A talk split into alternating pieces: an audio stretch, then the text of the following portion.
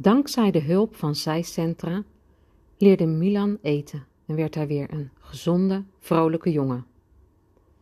Welkom bij aflevering 3 van het tweede seizoen van de podcast over leven met Arvid. Ik verbaas me er elke aflevering opnieuw over hoeveel mensen naar deze podcast luisteren. Bijzonder mooi om te zien dat steeds meer mensen deze eetstoornis willen leren begrijpen en op zoek zijn naar informatie. Voor degenen die voor het eerst meeluisteren, ARFID staat voor Avoidant Restrictive Food Intake Disorder, wat zoveel betekent als vermijdende, restrictieve, minimale voedselinnamenstoornis. Deze eetstoornis wordt ook wel het ondergeschoven kindje onder de eetstoornissen genoemd, want het is nog erg onbekend in de maatschappij en bij zorgverleners. Toch gaat het de goede kant op. Ik hoor om mij heen dat de informatie over deze eetstoornis zich als een olievlek aan het verspreiden is. En dat komt ten goede aan patiënten en hun naasten. Hierdoor worden zij niet langer van het kastje naar de muur gestuurd, maar wordt er eerder gezocht naar de juiste hulp. We zijn er echter nog niet. Dus tot die tijd blijf ik informatie over Arvid verspreiden. Wie ik ben? Ik ben Rita Maris, moeder van zes kinderen, waarvan twee de diagnose Arvid hebben gekregen. Daarnaast ben ik freelance journalist en tekstschrijver. In 2020 besloot ik de zeeën extra tijd, die waren ontstaan doordat een lockdown het sociale leven stillegde, nuttig te besteden en op zoek te gaan naar meer informatie over de eetstoornis die mijn zoons hebben. Ik interviewde 28 professionals en 28 ervaringsdeskundigen op het gebied van ARFID en bundelde deze gesprekken in het boek Overleven met Arvid. Omdat niet iedereen tijd en rust heeft om het boek te lezen, kwam ik op het idee om een podcast te maken, waarin ik elke keer een hoofdstuk behandel en opnieuw in gesprek ga met degene die ik voor dat hoofdstuk heb geïnterviewd. Ik heb weliswaar niet de beschikking over professionele tools, maar krijg toch de indruk dat dit mensen helpt. Mocht je ideeën en tips hebben om deze podcast te verbeteren, dan mag je mij altijd een mail sturen. Ik zal straks mijn mailadres geven. Eerst wil ik starten met het voorlezen van hoofdstuk 10 van het boek Overleven met Arvid.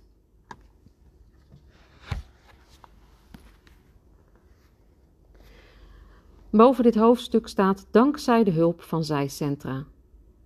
De 13-jarige Milan heeft naast Arvid autisme en een verstandelijke beperking. Dankzij de hulp van zijcentra leerde hij weer eten en werd hij gezonder en vrolijker. Milan, geboren in 2007, heeft autisme, TOS en een verstandelijke beperking. Heel geleidelijk aan begon hij steeds slechter te eten en ontwikkelde hij Arvid. Eveline en Danny hadden geen idee waarom Milan stopte met eten en maakten zich ernstig zorgen. Na de geboorte van Milan leken er in de eerste instantie geen bijzonderheden te zijn, vertelt Eveline. Wel was hij een erg rustige, tevreden baby en dronk hij zeer langzaam. We zochten daar verder niks achter, want hij was ons eerste kind, dus we wisten niet beter. Ook zijn ontwikkeling verliep normaal in het eerste jaar. Op eetgebied waren er in de eerste instantie geen dingen die Eveline en Danny zorgen baarden. Hij maakte moeiteloos de overstap naar fruit- en groentehapjes Brood, fruit en groenten at hij erg langzaam, maar hij lustte wel alles. Alleen qua motoriek was hij langzaam. Hij ging pas loslopen toen hij 17 maanden was.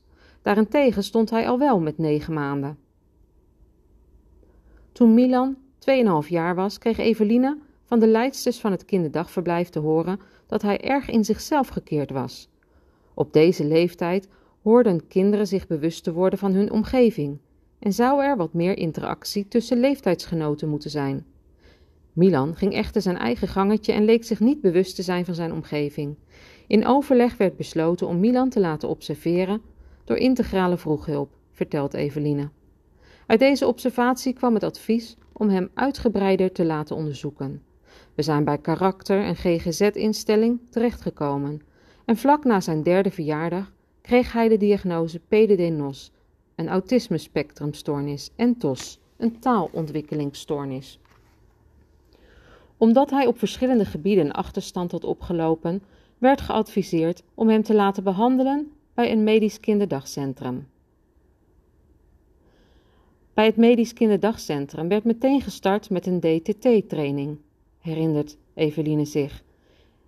DTT staat voor Discrete Trial Teaching, volgens het gedragsprincipe van Applied Behavior Analysis, ABA. Het helpt kinderen bij het aanleren van onder andere de dagelijkse vaardigheden. Het doel van de DTT-training is dat een kind zo zelfstandig mogelijk kan functioneren in het dagelijkse leefomgeving. Helaas sloeg dit niet goed aan bij Milan. Doordat deze training zeer taakgericht en directief was, werkte dit averechts op zijn sociale ontwikkeling en keerde hij nog meer in zichzelf. Omdat we zijn communicatieve vaardigheden wilden ondersteunen, kozen we voor Kentalis, een school voor kinderen met onder andere een taalontwikkelingsstoornis. Bij Kentalis werd vooral ingezet op communicatie met picto's en gebarentaal. Milan deed daar weinig mee. Doordat hij zich onbegrepen voelde, ontstond er steeds meer onrust bij hem. In de hoop dat hij wat rust in zijn hoofd zou krijgen en wat minder last van zijn tics, zijn we in overleg met school en de kinderpsychiater uiteindelijk gestart met medicatie. Eveline vertelt dat zij daarnaast samen met Danny een gedragstherapeutische behandeling bij karakter volgde. Het Pivotal Response Treatment Program dat wij volgden was volgens het gedragsprincipe van Applied Behavior Analysis, ABA. Bij de PRT-training was de aansluiting op de interesses van Milan leidend. Deze benadering bleek dé manier te zijn om hem intrinsiek te motiveren, zodat hij meer met ons begon te communiceren over zijn interesses en behoeften. In tegenstelling tot eerdere pogingen paste deze therapie wel bij zijn ontwikkelingsbehoeften en onze hulpvraag. Deze therapie betekende een stap in de goede richting qua aansluiting en contact met Milan.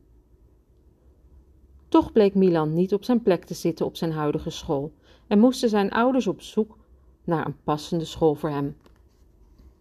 We vonden een school waar meer ruimte was voor individuele aandacht. Helaas was deze verandering erg moeilijk voor hem.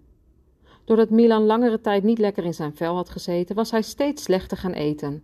Op een gegeven moment stopte hij volledig met brood eten en at hij alleen nog maar broodvervangers. Heel geleidelijk aan werden zijn voorkeuren zo sterk dat hij op den duur nog maar tien producten at. Een van de nadelige gevolgen van het selectieve eetgedrag van Milan was dat zijn ontlasting steeds harder werd. De buikpijn die hij hierdoor kreeg, zorgde vervolgens voor angst om te eten. Het kostte hem zoveel moeite om een grote boodschap te doen, dat werd besloten om hem hiervoor medicatie te geven. Helaas proefde hij deze medicatie meteen door zijn eten en drinken heen, met als gevolg dat hij zijn eten en drinken niet meer vertrouwde. We begonnen ons steeds meer zorgen te maken. Zijn eetprobleem werd steeds complexer en we hadden geen idee wat we konden doen om hem hierbij te helpen. Ik gaf hem naar school een kaasstengel mee, iets wat niet door iedereen werd gewaardeerd, maar anders zou hij de hele dag niks eten. Als ik hem iets anders wilde laten eten, ging hij kokhalzen en at hij vervolgens niks meer. Ik was doorlopend bang dat de supermarkt iets van wat hij lustte uit het assortiment zou halen of de verpakking zou veranderen, want dan zou zijn keuze nog beperkter worden. Eveline en Danny voelden zich afwisselend bezorgd, gefrustreerd, radeloos en machteloos. Het werd hun hoogste prioriteit om Milan dagelijks voldoende te laten eten en drinken. Het duurde even voordat we beseften dat we deze strijd niet zouden gaan winnen zonder de juiste hulp. Toen Milan een jaar op zijn nieuwe school zat, viel het ons op dat hij steeds vaker thuis kwam met een volle broodtrommel. We beseften dat het mis zou gaan als hij niet snel hulp zou krijgen, want hij at overdag nauwelijks en s'avonds alleen nog maar kip met een gebakken aardappel en wat komkommer. In de hoop dat hij honger zou krijgen, wandelden en fietsten wij veel met hem, helaas zonder effect. Ik probeerde van alles om hem aan het eten te krijgen en gaf hem zelfs roze koeken mee naar school als lunch. Het maakte mij niet meer uit wat hij at, als hij maar at. Aansluitend op de succesvolle PRT-aanpak, die zij eerder volgden, besloot Eveline de opleiding tot Register Behavior Technicen te volgen, zodat zij beter zou kunnen inspelen op de behoeften van Milan en hem kon helpen om zijn behoeften kenbaar te maken. Nadat ik de RBT opleiding had afgerond, begon ik te beseffen hoe weinig ouders, hulpverleners en leerkrachten er waren die daadwerkelijk wisten hoe lang de verwerkingstijd van kinderen zoals Milan was. Er was veel geduld voor nodig om het antwoord van deze kinderen af te wachten. Vaak werd hun de mogelijkheid ontnomen om hun eigen keuzes kenbaar te maken. Milan bleek enorm gefrustreerd te zijn doordat hij jarenlang belemmerd was geweest in het maken van zijn eigen keuzes. Dit besef was voor mij een hartbrekende eye-opener. In dezelfde periode kwam ik achter het bestaan van zijcentra en de eetstoornis ARFID. Weet Eveline zich nog goed te herinneren. Het was voor ons meteen duidelijk dat Milan deze eetstoornis had, dus we melden hem aan voor een behandeling bij zijcentra. Tot hun teleurstelling was de wachtlijst bij zijcentra op dat moment 12 tot 18 maanden. Toch gaf de wetenschap dat er meer kinderen waren met soortgelijke eetproblemen en het vooruitzicht dat Milan misschien geholpen zou kunnen worden, Eveline en Danny moed om vol te houden. Ondertussen bleven wij Milan benaderen vanuit de PRT-methode en gaven we hem de tijd om zijn eigen keuzes kenbaar te maken. In de tijd dat Milan op de wachtlijst van zijcentra stond, moest hij onder narcose een tandartsbeurt ondergaan. Zijn angst voor de tandarts was te groot om hem op de normale manier te kunnen behandelen. Toen hij geholpen was, bood de verpleegkundige Milan aan een ijsje aan. Een half uur later moest hij echter braken, iets wat vaker voorkomt na een narcose. Maar voor Milan was dat een reden om volledig te stoppen met eten en drinken. Dit hield hij enkele dagen vol. Gelukkig begon hij na een paar dagen wel weer wat melk te drinken, maar eten bleef hij weigeren. Omdat Eveline zich ernstig zorgen maakte over de eetweigering, belde zij na een week de huisarts op. Hij zei dat er wel meer kinderen waren die een half jaar op alleen melk konden leven en beweerde dat dat niet zoveel kwaad kon. Voor mij was dit een dieptepunt. Het in mijn ogen acute probleem werd door de huisarts afgedaan als iets van voorbijgaande aard. In mijn wanhoop belde ik zijcentra en vroeg of, zij of hij alsjeblieft eerder geholpen zou kunnen worden. Helaas was dat niet mogelijk, want ondanks dat dat in mijn ogen een spoedgeval was, werd daarbij zijcentra anders over gedacht. Ik werd wel teruggebeld door een behandelaar van zijcentra. Zij nam de tijd om naar mijn zorgen te luisteren en gaf waardevolle tips om alvast thuis mee aan de slag te kunnen. De behandelaar van zijcentra adviseerde mij om Milan geen hele kaasstengel aan te bieden, maar een klein stukje. Dat zou namelijk minder beangstigend voor hem zijn dan een hele stengel. Ze zei dat ik het na tien minuten weer weg moest halen als hij het niet op had gegeten. Dat voelde voor mij vreselijk onnatuurlijk, maar toch bleek dit de gouden tip te zijn. Na twaalf hele lange dagen begon hij met piepkleine stapjes voorzichtig weer te eten. Het heeft nog ongeveer een maand geduurd voordat hij de tien producten die hij voor zijn narcose at, weer at. Twee maanden later komt Milan bij zijcentra in Malden terecht, waar hij in totaal elf maanden onder behandeling is geweest. Ook bij zijcentra werd er gebruik gemaakt van een therapie met beloningssysteem. Net als destijds bij de DTT-periode sloeg ook deze behandeling niet aan. Er werd voor hem een specifiek op maat gemaakt behandelplan bedacht in combinatie met de PRT-methode waar wij al mee werkten. Milan kreeg keuzes voorgelegd en dat gaf hem een stukje invloed over zijn eettraining. Dit bleek aan te slaan en stukje bij beetje ging hij uitgebreider eten. Eveline vertelt dat dankzij de arts van zijcentra de jarenlange buikpijn van Milan kon worden verholpen. Milan kreeg macrogol voorgeschreven, een geur, kleur en smaakloze poeder dat door zijn drinken vermengd kon worden en waardoor zijn ontlasting zachter werd. Toen zijn buikpijn verminderde, kwam zijn vertrouwen in eten weer terug, want hij had buikpijn aan eten gekoppeld. Eveline is ervan overtuigd dat zonder de hulp van zijcentra de eetproblemen van Milan steeds erger zouden zijn geworden. Ze is enorm dankbaar voor alles wat hij bij zijcentra heeft geleerd. Doordat hij gevarieerder is gaan eten, werd hij ook steeds gezonder en vrolijker. Hij heeft sindsdien minder tics en is veel rustiger geworden. Een tijd geleden zijn wij naar een wokrestaurant geweest. Omdat het wat langer duurde voordat zijn frietjes kwamen, pakte Milan tot onze stomme verbazing opeens een stukje sushi vertelde Eveline. Het was zo'n bijzonder moment dat we met ingehouden adem naar hem zaten te kijken terwijl hij het opat. Hij heeft later op de avond ook nog een lumpia geproefd, dus mijn avond kon niet meer stuk. Dit soort momentjes heeft hij meer en meer. Toch blijft eten zijn zwakke punt en moeten Eveline en Danny dit goed in de gaten blijven houden. Zo waren wij bijvoorbeeld vorig jaar in het buitenland op vakantie en konden we geen bruin brood voor hem kopen. Hij heeft de hele vakantie wit brood gegeten en accepteerde geen bruin brood meer toen we thuis kwamen. Sindsdien eet hij wit brood en lukt het ons op geen enkele manier om hem weer bruin brood te laten eten. Het blijft dus op onze tenen lopen om niet te verliezen wat we met pijn en moeite hebben weten te bereiken. Toch voelen Eveline en Danny zich dankzij zijcentra niet langer machteloos. We hebben geleerd wat werkt en wat niet werkt bij Milan en zijn in staat om in te grijpen als dat nodig is. Veel behandelaars richten zich enkel op het kind, maar zijcentra heeft ons als ouders ook handvatten gegeven en dat verdient echt een pluim. Binnenkort starten wij met de zindelijkheidstraining bij zijcentra. Waar we bij de eetbehandeling niet durfden te hopen op een wonder, gaan we er dit keer vol vertrouwen in.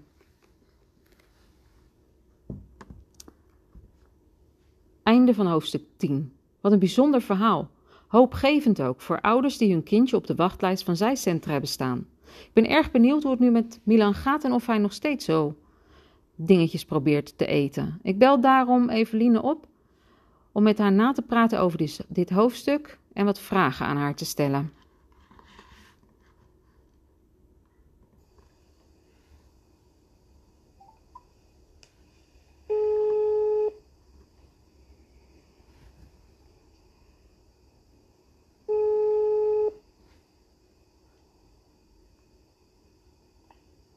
Met Evelien. Ha, Eveline met Rita. Hoi, wat fijn dat je met de wortel staan. Want ik heb, Ja. net, eh, ja, ik heb net het hoofdstuk voorgelezen waarin jij aan het woord komt en vertelt over Milan en de zorgen die jullie hebben. Of hadden. Ik weet niet of het eh, hebben of hadden is, maar daar kom ik dan zo eventjes op terug. Ja, want eh, ja, want waar, ik- wat ik me nou ehm, afvroeg. En de tijd dat eh, Milan steeds selectiever begon te eten, ehm, was daar een oorzaak voor? Heb je achteraf gehoord wat daar de reden van was? Of heb je dat nooit gehoord? Ehm, maar het, het, het vermoeden wat, eh, wat, wat ik achteraf, als je hè, op een gegeven moment gaan er puzzelstukjes door elkaar schuiven. Vermoeden wat ik achteraf altijd heb gehad, is dat ehm, Milan vanwege zijn eh, autisme en spraak-taalstoornis ehm, toch wel erg veel moeite had met aangeven wat hij wilde en wat hij niet wilde. En ehm, een van de weinige dingen waar hij wel controle had, was, eh, op had, was eten en drinken. En eh, op het moment dat je eh, als kind niet goed kunt aangeven dat je iets wel of niet wil, dan ga je proberen op een andere manier ja, dwars te liggen of signalen af te geven. Of, hè, dat is natuurlijk een bekend fenomeen. Mhm. En ik denk dat dat wel iets, ehm, iets is waar Milan al op jonge leeftijd, hè, in de fase dat ze 2, 3 zijn, dan hebben ze allemaal wel een fase van eh, nee, ik lust iets niet. Dan leren ze eigenlijk dat ze controle hebben over eh, dat stukje. Hè. Ik, Ja. eh, ik, ik ben een persoon en ik kan nee zeggen. Dat is een normale leerfase. Mhm. Alleen voor Milan is dat op dat moment, die is daar een beetje in blijven hangen. En eh, dat is gewoon een lange tijd het enige geweest waar hij controle op had. Ja. Gek genoeg. ja, en ik kan me voorstellen gevoel dat had ik je. erbij. Maar ik, ik, Ja. kan, ik kijk geen keer naar een psycholoog, maar dat gevoel heb ik Ja, ja. Ja. Ja, want ja, jullie zullen ook eh, die fase door zijn gegaan eh, van, van hè, toch blijven, blijven aandringen op het eten van wat jullie aanbieden. Maar ja, dan op een gegeven moment kom je op een punt dat je toch wel doorkrijgt dat, dat je niks bereikt. En kon je daar toen met je zorgen bij zorgverleners mee terecht? Of heb je zelf aan moeten tobben? Ja, eh, in eerste instantie ga je zelf aantobben. Eh, ja, eh, je- vindt als ouder dat, dat elk kind wel eens een- eetproblemen heeft in, in, in die leeftijdsfase. Dus ehm, ja, je probeert wat en je probeert even de strenge aanpak en de voorzichtige aanpak. En op een gegeven moment kom je natuurlijk tot de conclusie dat niks eigenlijk werkt. Ehm, en ga je naar een huisarts toe en eh, die zegt in eerste instantie ook van ja, daar zou ik me nog niet zo direct zorgen over maken. En dat komt meestal wel goed. En Dat is ook terecht dat de huisarts Mhm. dat zegt, want die denkt gewoon ook niet meteen als eerste aan Arvid. Eh, Nee, logisch. iets wat ik een huisarts ga kwalijk nemen. Dat vind ik dan ook niet helemaal fair. Ehm, maar ja, goed, ja, achteraf gezien natuurlijk, als ik nu van een andere ouder hoor of lees ehm, dat een kind eh, eh, duidelijk autisme heeft en eetproblematiek heeft voor een langere periode, ja, dan, dan zal ik niet meer gaan roepen, dat komt vanzelf goed. Nee, Dus en ik hoop wel dat, hè, dankzij jouw boek ook en dankzij alles wat er nu rond Arvid eh, gaande is, dat een huisarts nu wel de kennis heeft om te zeggen van hé, hey, wacht eens, er gaan hier wel een paar rode vlaggen omhoog. Misschien moeten we eventjes verder gaan zoeken. Ja, ja. Hey, en en Ja. wat dacht je zelf van iets als een eh, screeninglijst die standaard bij een huisarts ligt? Zou dat bij jullie de problemen eerder eh, hebben ontdekt? Of? Ja, absoluut. Absoluut. Wij hebben natuurlijk een fase gehad bij Milan. eh, ja, goed, er zijn natuurlijk meerdere dingen die bij Milan lastig gingen. Tandarts was er één van. En zoals ook in het boek staat, is er een stukje dat, ehm, dat Milan eh, onder narcose moest om eh, gewoon controle en wat preventieve behandelingen te laten uitvoeren. Na die narcose is hij eventjes misselijk geweest en eh, is hij vervolgens gestopt met eten. Hij at dus al jaren slecht, maar toen stopte hij echt. Toen is het echt twaalf dagen lang, kregen we er gewoon niets in. En dat is een moment geweest dat wij bij de huisarts zijn geweest na dag vijf of zes. Toen was het toch echt wel in paniek. Ja, ja, goed, hij moet ook iets eten, hè. Dit Mhm. Was gewoon niks, niks Nee, ging met hem. nee. Eh, ook geen lekkere dingen. En ehm, ja, die kwam aanzetten. Dat heb ik hem wel kwalijk genomen. Die zei van ja, er zijn al meer kinderen die ehm, een tijd stoppen met eten. Door een traumatische ervaring en in combinatie met autisme, bla bla bla. Ehm, en dat kan een paar maanden duren, maar dat komt meestal wel goed. En eh, toen gaf ik ook aan van ja, maar goed, hij drinkt echt alleen maar melk. Hij krijgt op dit moment alleen maar melk binnen. En toen zei hij dus van, nou ja, daar kunnen ze wel een half jaar op leven. En toen keek ik hem echt aan van, ja, hallo, ehm, Milan was op dat moment, ik geloof, acht of negen jaar. Geen baby. Nee. Een baby kan op melk leven. Geen Ja. kind van acht, negen jaar. Dus daar ging bij mij eventjes, eh, dat, daar, dat gaf echt kortsluiting bij mij als moeder. Van ja, maar ho, even, want jij bent nu degene die mij verder moet helpen. En jij zegt dat dit normaal moet zijn. Ja, Ja, dat voel je ook dan je echt onbegrepen. Ja, ja. Ja. Ja. dan denk je echt van ja, ben ik nou helemaal gek geworden of, of de rest van de wereld? Ja, ja moeilijk. maar. Ja, dat is iets wat eh, we wisten natuurlijk wel al van de aidsproblematiek en we wisten al van cijfers. We stonden al op de wachtlijst en eh, dat wist de huisarts ook. Dus die had ergens in zijn achterhoofd ook zoiets van, nou dat komt wel goed, geef het maar even tijd. En ik denk dat hij me vooral gerust heeft willen stellen. Maar ja, dat deed het dus niet. Ehm, en gelukkig kon ik dus Sijs wel gewoon bellen en hun om advies vragen. En ze hebben mij toen op dat moment op telefoon dus echt gewoon een aantal hele goede adviezen gegeven. Maar toen heeft het nog wel een paar dagen geduurd. Maar uiteindelijk op dag 12 eh, kregen we er eindelijk iets in. En konden we weer gaan opbouwen. Nou ja, goed. Dat, eh, Ja, en, en jij vertelde ook dat een van die eh, goede tips, of de gouden tip noemde je het zelfs, dat dat was dat je kleinere porties moet aanbieden.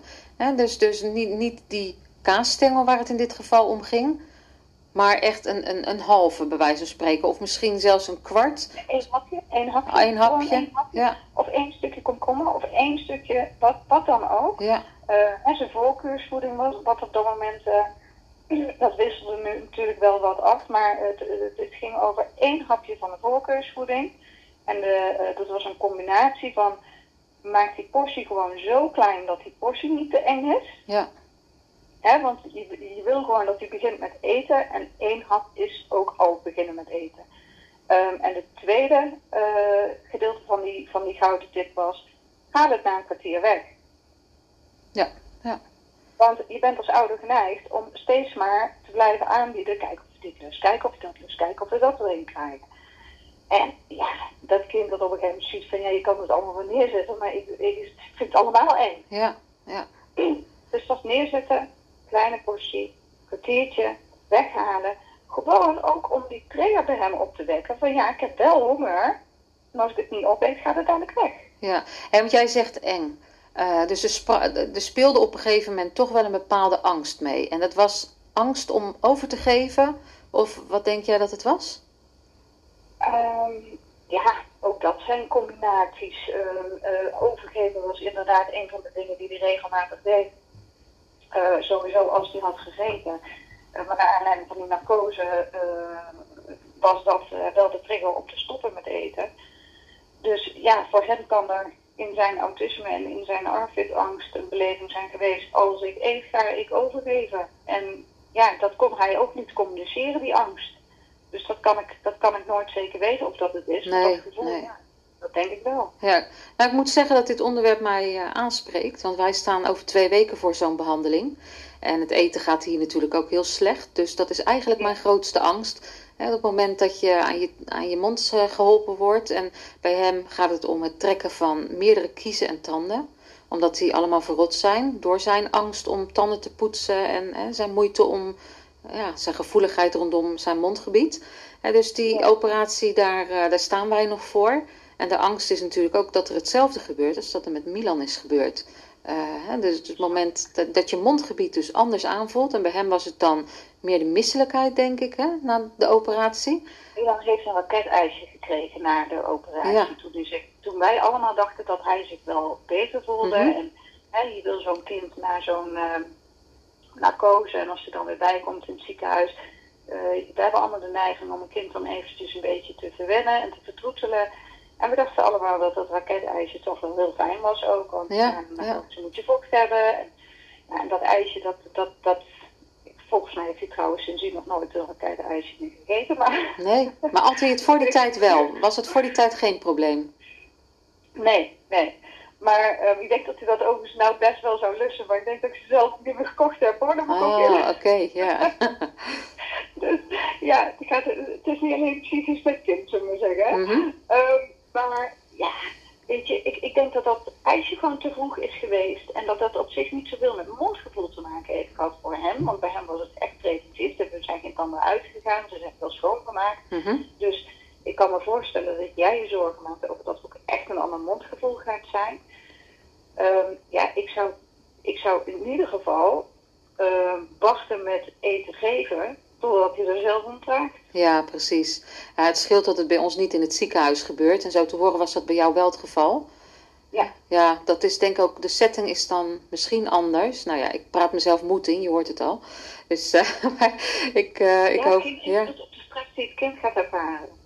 En het enige wat je kan doen, is uh, proberen om jouw stress Um, dat mag er natuurlijk zijn, maar dat je mhm. niet um, om jouw stress te verzachten gaat invullen wat hij nodig heeft. Geef laat hem gewoon ruimte om aan te geven, nu wil ik wat drinken, nu wil ik wat eten. Ja. Want dan is, dan is hij daar zelf ook klaar voor. En zeker met een kind uh, met ARFID, met alle ervaringen die jullie ook thuis al hebben gehad natuurlijk. Hè.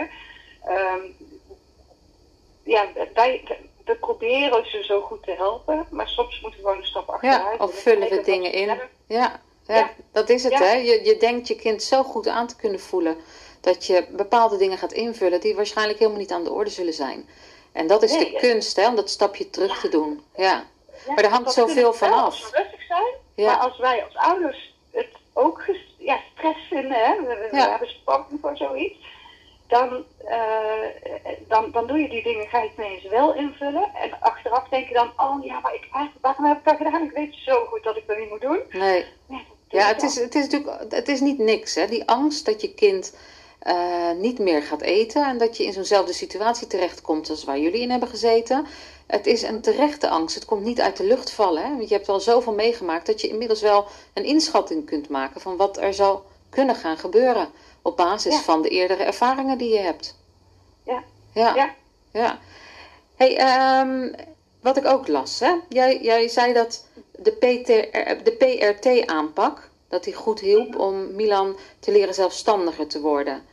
Uh, ja. ja, waar moet ik precies aan denken bij deze therapie? Kun je daar iets over uitleggen? Ja, zeker, zeker. Um, nou, even terugkomend op de antwoord van jouw eerste vraag. Ik heb dus uh, altijd het gevoel gehad dat Milan uh, door zijn ehm, gebrekkige communicatie, om het even zo te omschrijven, hè, hij, kon, hij kon zich gewoon niet goed uiten. Ehm, heb ik altijd het gevoel gehad dat wij uh, te lang, uh, en daar heb je hem weer, eh, de dingen voor hem hebben ingevuld. En dat hem dat is gaan frustreren. Zo van, in je hoofd weet je eigenlijk wel wat je wil, maar je kan het niet zeggen. En een ander bepaalt dan wat voor drinken je krijgt, of wat er op je boterham gaat, of eh, wat voor spelletje er voor je neus gezet wordt, of wat je nu gaat doen. En op een gegeven moment word je ja, 4, 5, 6, 7 en dan wil je des te meer gaan zeggen van ja, maar hier heb ik geen zin in, dat wil ik juist heel graag. Maar je kunt dat niet zeggen. Laat, laat ik het zo zeggen, stel er zit duct tape op je mond. Je weet in je hoofd dat je wil, maar je kan het echt niet uiten. Nou, en dat is denk ik Milan zijn grootste frustratie geweest en nog steeds wel eens. Uh, maar toen dat kwartje bij mij viel, dat, uh, dat hij meer in zijn hoofd heeft als dat hij kan uiten, begreep ik ook van wij moeten echt veel meer focussen op hem de mogelijkheid geven om zich uh, beter uit te kunnen gaan drukken. Ja. Um, en toen kwamen we uit op een uh, pivotal response treatment. Dat is officieel onderdeel van de Applied Behavior Analysis. En dan gaan er de mensen waarschijnlijk nekharen overeind staan. Mm -hmm. um, omdat de EBA nogal bekend staat als een heel directief behandelingsprogramma. Waarbij je een hele gecontroleerde setting hebt uh, aan tafel en een kind moet bepaalde stappen volgen en dan volgt er een beloning. Uh, nou, dat is een uh, andere behandeling en therapie, dat, dat is DTT. heeft Milan ook gehad en dat was heel schadelijk voor Milan. Dat heeft echt niet geholpen. Dus ik wil daar even een heel duidelijk onderscheid in maken. Ja. Als we het hebben over een EBA-behandeling, dan is er dus echt een verschil tussen DTT en. Ja. En waarom DTT niet werkt, dat directieve dat lag hem weer in het feit dat de keuzes voor het kind gemaakt worden. Oké. Bij PRT, het mooie van PRT is dat ze uitgaan van een natuurlijke setting. Uh, er, is, uh, er, is, uh, er zijn keuzemogelijkheden. sluit echt aan bij het kind. Dus je kijkt gewoon van nou, waar, waar ligt de interesse van het kind? Wat vinden ze leuk om te, te doen? Waar gaan ze mee spelen? Dat kan letterlijk speelgoed zijn, maar dat kan ook zijn dat je verschillende stukken fruit op tafel legt. En kijkt, nou, wat vind je nou leuk om aan te raken? Wat, wat wil je nou eens onderzoeken? Hè, dat kan ook. Mm -hmm. uh, en dat je dan gewoon eens uh, gaat volgen en gaat kijken en uh, daarmee communicatie gaat uitlokken.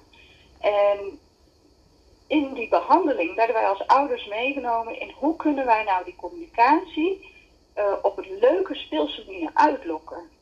En dat heeft ons eigenlijk zover gebracht dat wij uh, veel meer konden aansluiten bij zijn interesses.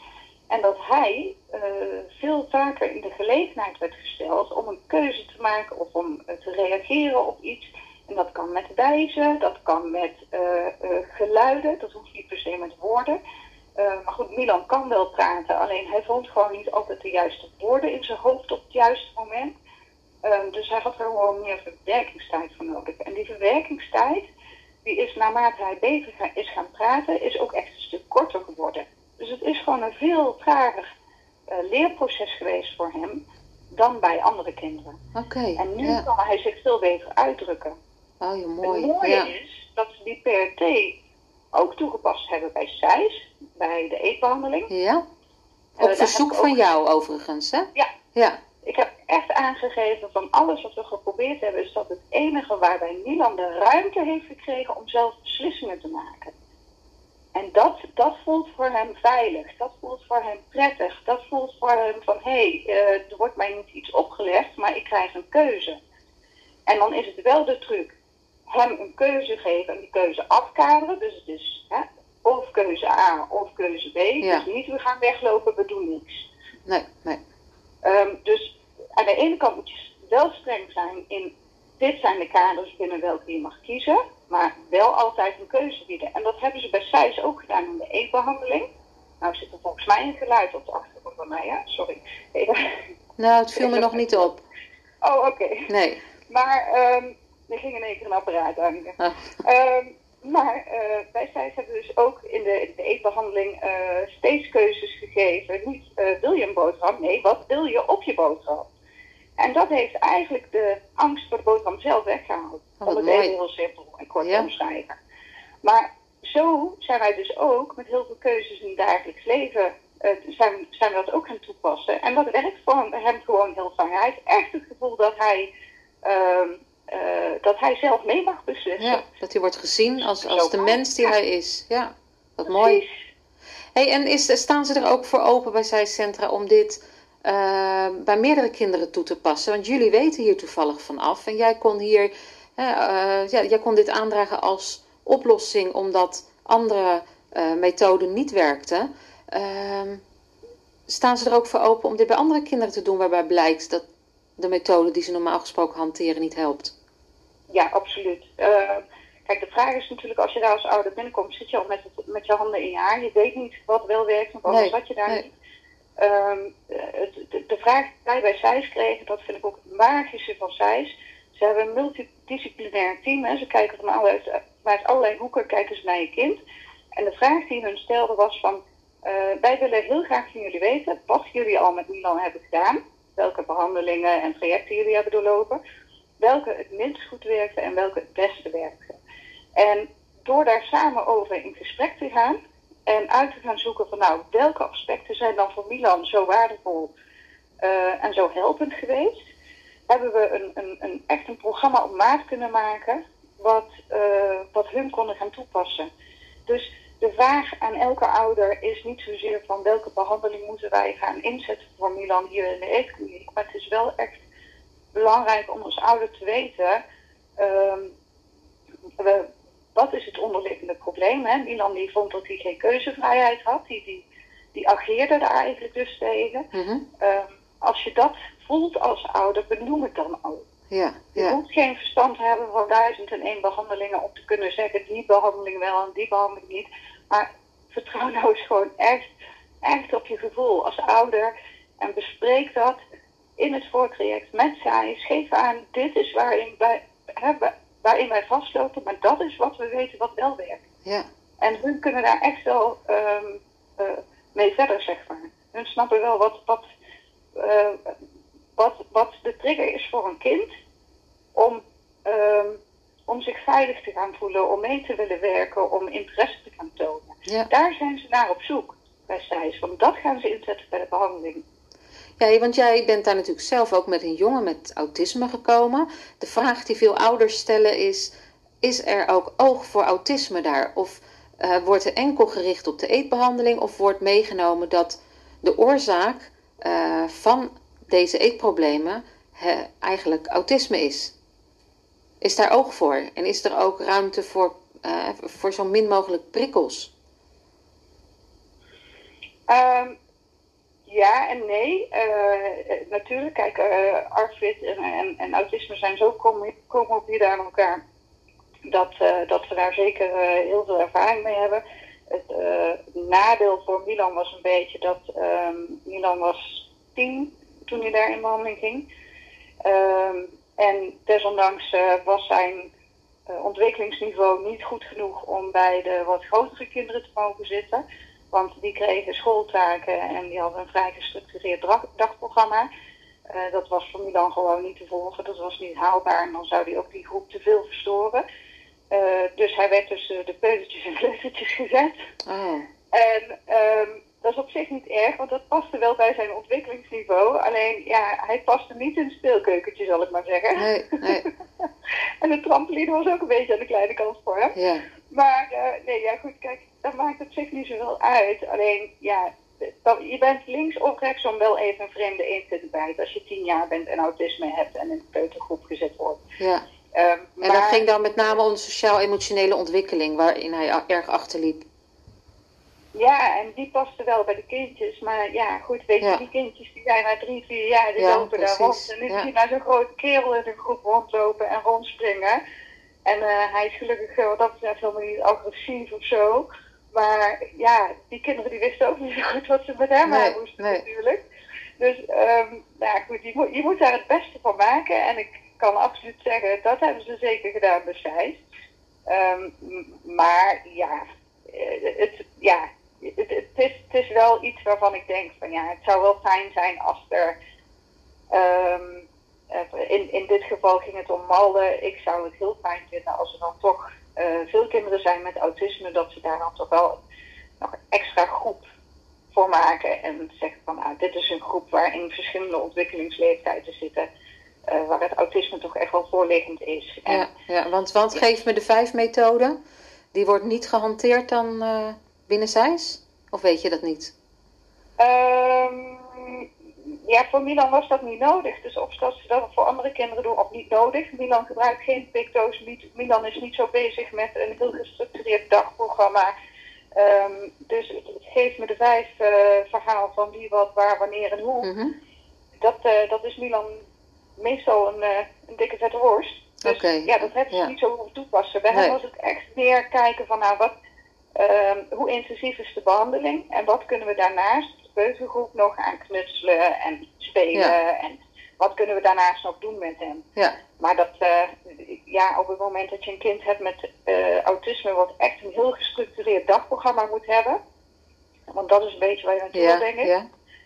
Ehm, dan is dat zeker iets wat je met SAIS moet eh, overleggen. En waarbij ook zeker de vraag gesteld moet worden van... is het nodig om te kijken of er een één op één begeleider beschikbaar is in de uren dat je kind er is? Ehm, wij hebben in ieder geval, omdat Milan natuurlijk ook wat intensievere begeleiding nodig had op de groep... hebben wij destijds de afspraak gemaakt dat wij Milan, ja wat was het, om drie uur 's middags ophaalden. Terwijl de meeste kinderen ofwel intern zaten ofwel rond de uur of vijf opgehaald werden. Ah, oké. Dus we hebben, we hebben het Echt? programma wel Ja. wat korter gehouden. Ja, en echt maatwerk zo te horen. Dus daar is absoluut over te spreken. Ik denk dat de ouders die nog voor een behandeling bij zijcentra staan, dat die dit wel heel prettig vinden om hè, te weten dat er mogelijkheden zijn. Dat je met elkaar in gesprek kunt gaan. Het zal ook wel een, eh, een onderwerp zijn die ik ook in een volgende podcast zal behandelen als ik iemand van zijcentra zelf spreek. Dus, maar ik vind het wel mooi om het ook zo vanuit de kant van ouders te horen. Dat je daar echt wel positieve ervaringen mee hebt. Ja, met Thijs kun je alles bespreken, Ja. alles. Mooi. De- en het is, het is, kijk, eh, ze hebben natuurlijk ook hun beperkte mogelijkheden. Ze kunnen niet alles doen daar. En medisch kunnen ze niet alles. En psychisch kunnen ze niet alles. Maar wat ze kunnen, daar werken ze absoluut aan mee. Ja, mooi, mooi om te horen. Ja. Hey, waar ik nu benieuwd naar ben, is hoe gaat het nu op het eetgebied? Want toen ik je anderhalf jaar geleden sprak, zo lang geleden is het inmiddels alweer, eindig, Ja, toen eindigde je erg hoopvol met een verhaal over een wokrestaurant. En dat hij eh, opeens dingen ging proeven waarvan jullie nooit hadden verwacht dat hij dat zou gaan proeven. Dus eh, ja, ik ben benieuwd, hoe gaat het nu? En toen stopte weer ineens sushi en, eh, en een loopje en ze mochten Ja, precies. Ja. ja, ja. Nou ja, eigenlijk ehm, ehm, nog steeds heel stabiel en eh, nog steeds stappen vooruit. Ehm, hij, eh, hij probeert nog steeds nieuwe dingen. Ehm, en hij eh, geeft steeds beter aan waar hij zin in heeft. Ehm, hij is steeds inventiever ook. En hij wil eigenlijk ja, wel wat vaker wat nieuws proeven als hij honger heeft. En ik zet er wat nieuws voor. Een beetje de methode die we bij SAIS ook hebben opgepikt. eh, aan het eind van de behandeling moet je thuis natuurlijk ook nog eventjes aan de slag. En dan is het ja, eh, nieuwe dingen proberen voor het avondeten. Gewoon even een momentje samen aan tafel. En dan weer een keuze geven. Hé, hey, kijk eens wat ik heb. Eh, misschien wil je even kijken of dat dit of dat lust. Als je wil mag je het proberen. Als je niet wil is het ook goed. Dus ik zet zo regelmatig zet ik eventjes iets op tafel wat hij mag proberen. Ja, en dan eh, de ene keer dan eh, gaat het er zomaar in. En dan is het nom nom nom nom nom. En dat is weg. En dan is En er dan weer iets nieuws bij op zijn eh, veilig etenlijstje. Ja, nou ja, goed. Dat wil niet zeggen dat hij het vaker wil. Maar hij, de angst om iets te proeven is weg. Oké, mooi. En ehm, het, is nog steeds lastig met bijvoorbeeld seizoensfruit.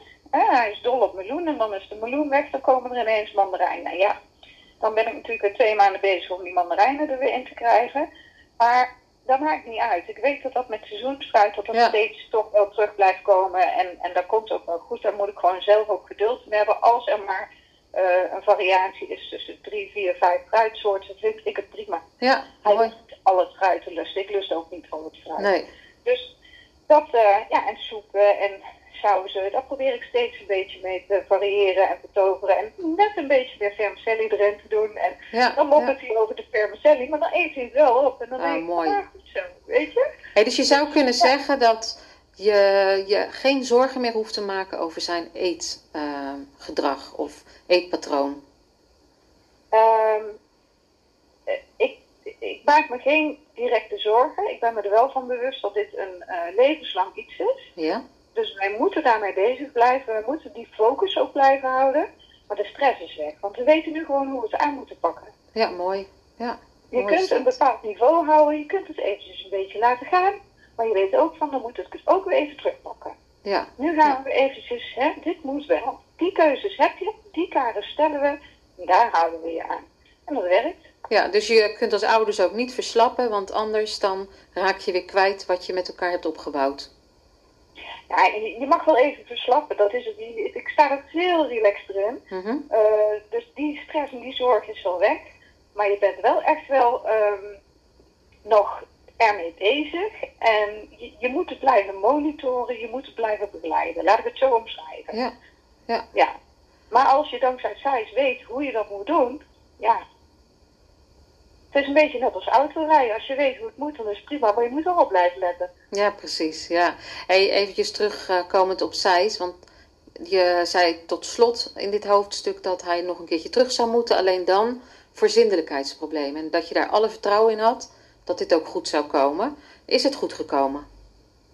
Nou, dat is een understatement. Hij stond ehm 1 september eh, eh, op de rol om binnen te komen voor de zinnelijkheidstraining. Maar eh, in de grote vakantie besloot aan zijn luiers af te doen en te zeggen: Ik ben te groot voor luiers. Nou, Ja. wauw. Prima, dan gaan we dat doen. En op een paar ongelukjes na is hij gewoon, ja, ineens zindelijk geworden. Wat mooi. Klingon.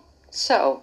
Ja, dat moet je hebben. Mooi is dat. Nou, Ja. de- ik wil niet weten hoe het voelt om dan Zijs te bellen en te zeggen: Ja, ik geloof dat je de volgende maar moet bellen. Ja, mooi. Ja, gaaf Ja. joh. Echt, eh, echt heel gaaf. Echt heel gaaf. Heel blij mee. Na 14 jaar luiers verschonen. Ik kan wel hardop zeggen, daar was ik wel klaar mee. Ja, dat kan, ik- Eh. kan ik me helemaal voorstellen, ja. Daar was ik al heel lang klaar mee. Ja. hij was er nog niet aan toe. Nu was hij er aan toe. Hij heeft zijn moment gekozen. En ik ben eigenlijk gewoon heel trots op ons als ouders. Dat wij het geduld hebben gehad om te wachten tot hij er klaar voor was. Ja, ja, mooi is dat. Dat is dus eigenlijk net als wat je in het begin al vertelde. Dat je echt kijkt naar het kind zelf en daarop je verwachtingen ook eh, aanpast. Ja, Ja. hij is wie hij is. En hij moet de kans krijgen om te groeien wanneer hij er klaar voor is om te groeien. Nou, ik vind dit een hele mooie afsluiting. Dus ik wil je heel hartelijk bedanken voor dit gesprek. Erg waardevol. We hebben er ook weer veel eh, van op kunnen steken. Ook eh, wat ik net al zei, ouders die hun kinderen nog voor een behandeling hebben staan. Eh, ik denk dat ze hier veel aan zullen hebben. Dus dank je wel. Ik wens al die ouders heel veel sterkte. En ik wil ze bij deze beloven, niet opgeven, want het komt echt goed. Nou, prachtig Jij om te horen. Ja, graag gedaan hoor. Doeg. Doei! Ik vond het een enorm waardevol gesprek dat ik had met Eveline. Ik heb er zelf heel veel aan gehad. Ik weet niet eh, of jullie hetzelfde ervaren hebben. Ehm, mocht je nog vragen aan haar hebben of een opmerking over eh, ons gesprek hebben, dan eh, kun je dat altijd mailen. Eh, mijn mailadres is overleven met En Solcon is met een C en een N aan het einde. Je kunt je vragen ook stellen in de besloten Facebookgroep van Overleven met Arvid. In deze groep zitten zorgprofessionals op het gebied van Arvid, ouders van kinderen met Arvid, pubers en volwassenen met Arvid. Tot slot wil, ik iedereen die privé als leerkracht op school of als zorgverlener te maken heeft met kinderen met ernstige eetproblemen en meer te weten willen komen over Arvid, aanraden het boek Overleven met Arvid te, le- te lezen.